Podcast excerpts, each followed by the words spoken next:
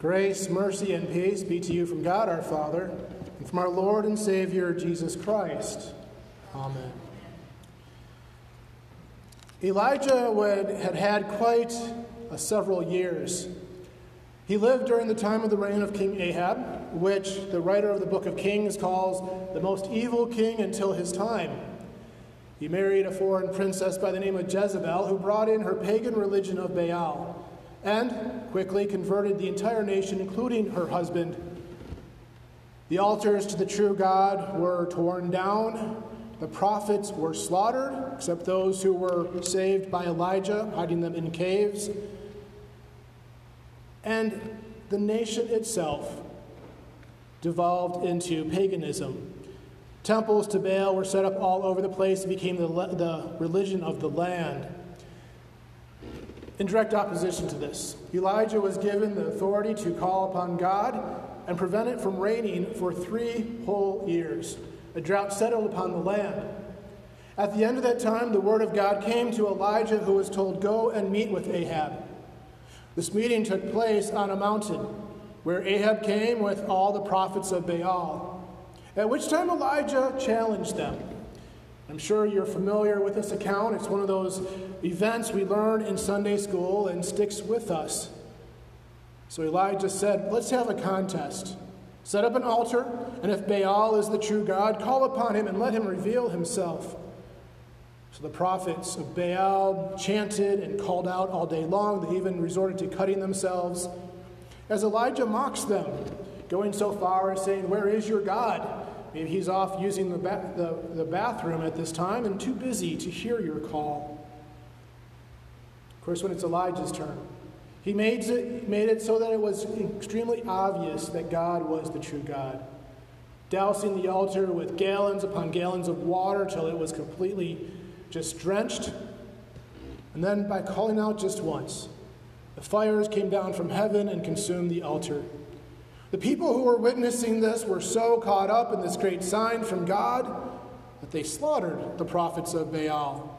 And one would think this would be the great turning point in the history of Israel, that the worship of Baal would be over once and for all.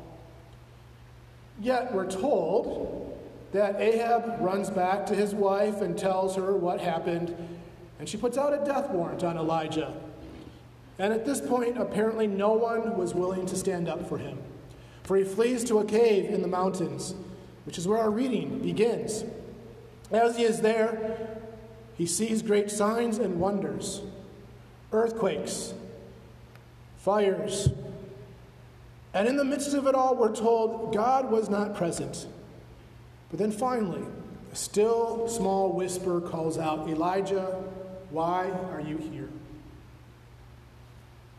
As we consider these events, it is important for us to recognize that these events show us and tell us something about how God works. And so today, we're going to look at signs and miracles and ask what is the place of them in the life of the Christian. It begins by understanding that when we talk about miracles and signs, it's good for us to know what they are.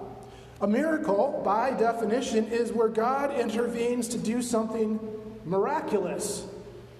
Please don't hold me for using the definition in the word itself. But we know what we're talking about. It's where things happen that we don't expect. Maybe it's against the natural order, or maybe it is beyond all we should know. And when we talk about miracles and God intervening, we as Christians can recognize that He does this yet today. How many of us have heard of things which happen which we can't quite explain, which yet are for the good of people? Those times where we're given a really awful diagnosis, and then shortly thereafter, that diagnosis is found to be wrong, or maybe x rays that showed cancer shows that it's been cleared up. Those times where we're missing someone and then they appear. Or those times where God provides in ways which we just can't explain.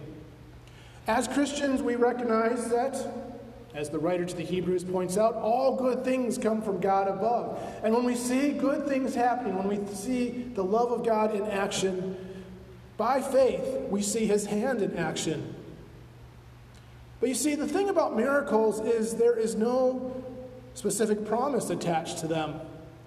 A miracle is not something that has a purpose, if you will. And what I mean by that is we don't look for miracles to, conf- to affirm specifically God's work in today's life. As just a simple illustration. When you called me as your pastor, you didn't have some type of sign in the sky or a voice from heaven that said, Yes, you made the right choice. Or maybe conversely, if you made the wrong choice, acknowledging that as well. No, we don't look for such things. There are branches of Christianity that falsely think you should have that. These would be the Pentecostals, which you're probably aware of, who believe that there should be signs such as speaking in tongues, either unintelligible languages or foreign languages you've never heard, putting your hand in vipers' dens and trying to prove your faith by not being bit, those type of things. But that's not what is promised today. Yes, miracles happen, and by faith we can recognize them, but we don't look for them to confirm and affirm the Word of God. Signs are something different. Signs are, if you will, a special class of miracles. Signs are things that happen that point specifically to who a man is, that he is a man of God with the Word of God from God. These were, I won't say frequent, because though they seem to be quite a few in the Old Testament, recognizing the Old Testament spanned 4,000 years, quite frankly, they weren't all that common even in the Old Testament. But we saw them happen. When Elijah was able to close up the heavens and not make it rain for three years, when he was able to call upon God to bring down the fires from heaven to consume that altar, these are signs where the prophet knew he could call upon God to do something and God would do it. We see them in the New Testament. John points out all the time the signs of Jesus, beginning with his first, when he changed water into wine. This the first of his signs that showed he was the Son of God. And his disciples believed. When he raised the dead, when he cast out demons. And the apostles were also given the authority to call upon signs where Peter could say to a man who was lame, Stand up and walk. And that word was affirmed as the man stood up and walked. Signs have a purpose about them, and that purpose is to proclaim that the one who is performing this sign has been sent by God because he can call upon God to do such things. We live in an age, though, that no longer expects signs to happen. To be specifically clear, we would not ever limit God to say he wouldn't do it.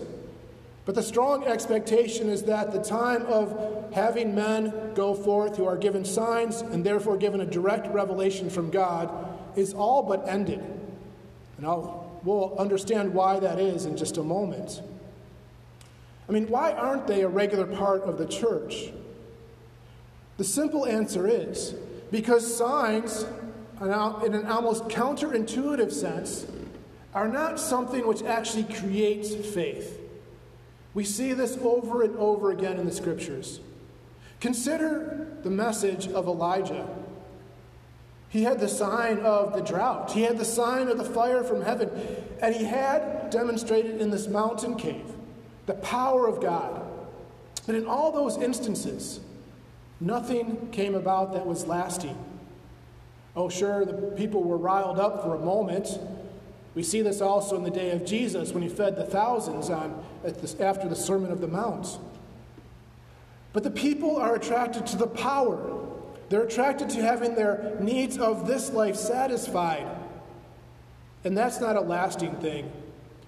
Even the signs of Jesus, when he fed the hungry, when he raised the dead, when he healed the sick, those were all temporary signs because all those individuals became hungry again. They became sick again. They died again. Lazarus is not still living in his mortal body. His body is resting in the tomb even as, he, as his soul is with the Lord, waiting for the great resurrection on the last day. And our Lord doesn't intend for them to. They are signs of the man who gives them. More than that, when we see the signs of God, they actually do the opposite of creating faith because what they show is God's power and judgment. Here, look at what happened to Peter. As he goes out in the boat with our Lord after our Lord teaches, and he says, Cast out to the side. At a time of day and a place where it should not happen, the nets are overflowing with fish. Something that seems almost simple. And yet Peter recognized what this meant. Here was the great prophet, maybe even the Messiah.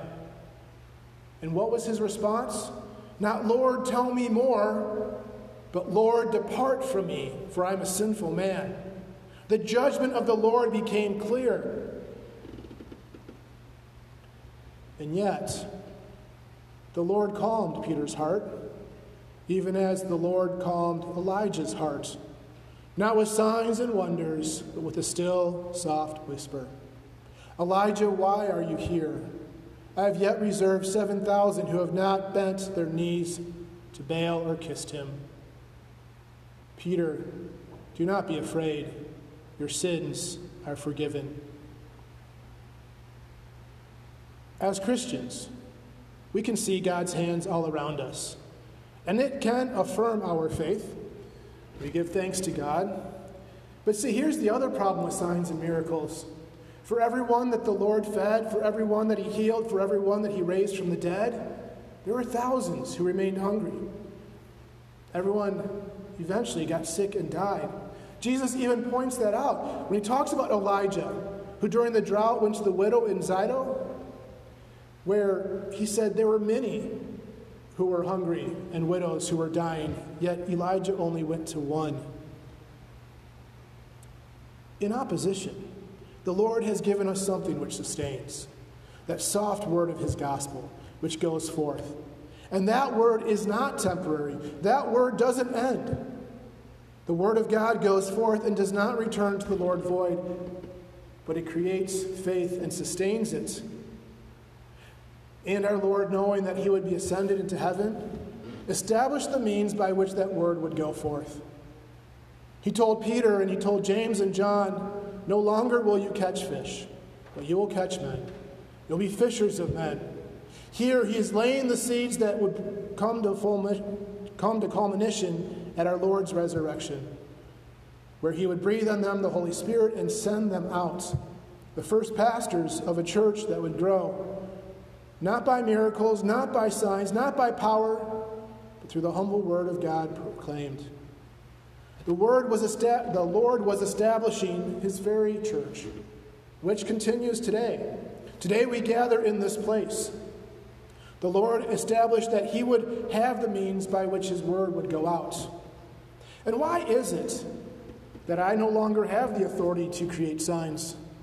Surely, wouldn't it seem at least intuitive that if I could go out and heal people consistently by placing my hand on them and speaking the word of God, that every time you got cancer, you came to the pastor instead of the doctor, that you'd be freed from it? Sure, there might be those who would come forth simply for the needs of this life. But quite frankly, at the end of the day, it's not the needs of this life which are of the utmost importance. For even if we lose all things, if we have the one thing which is important, we are the most blessed. Of course, that one thing is not the needs of this life, but the needs of eternal life, the needs of forgiveness and salvation, the needs of the faith. The apostles were given the authority to show signs, to show that they were, had been given revelation from God Himself.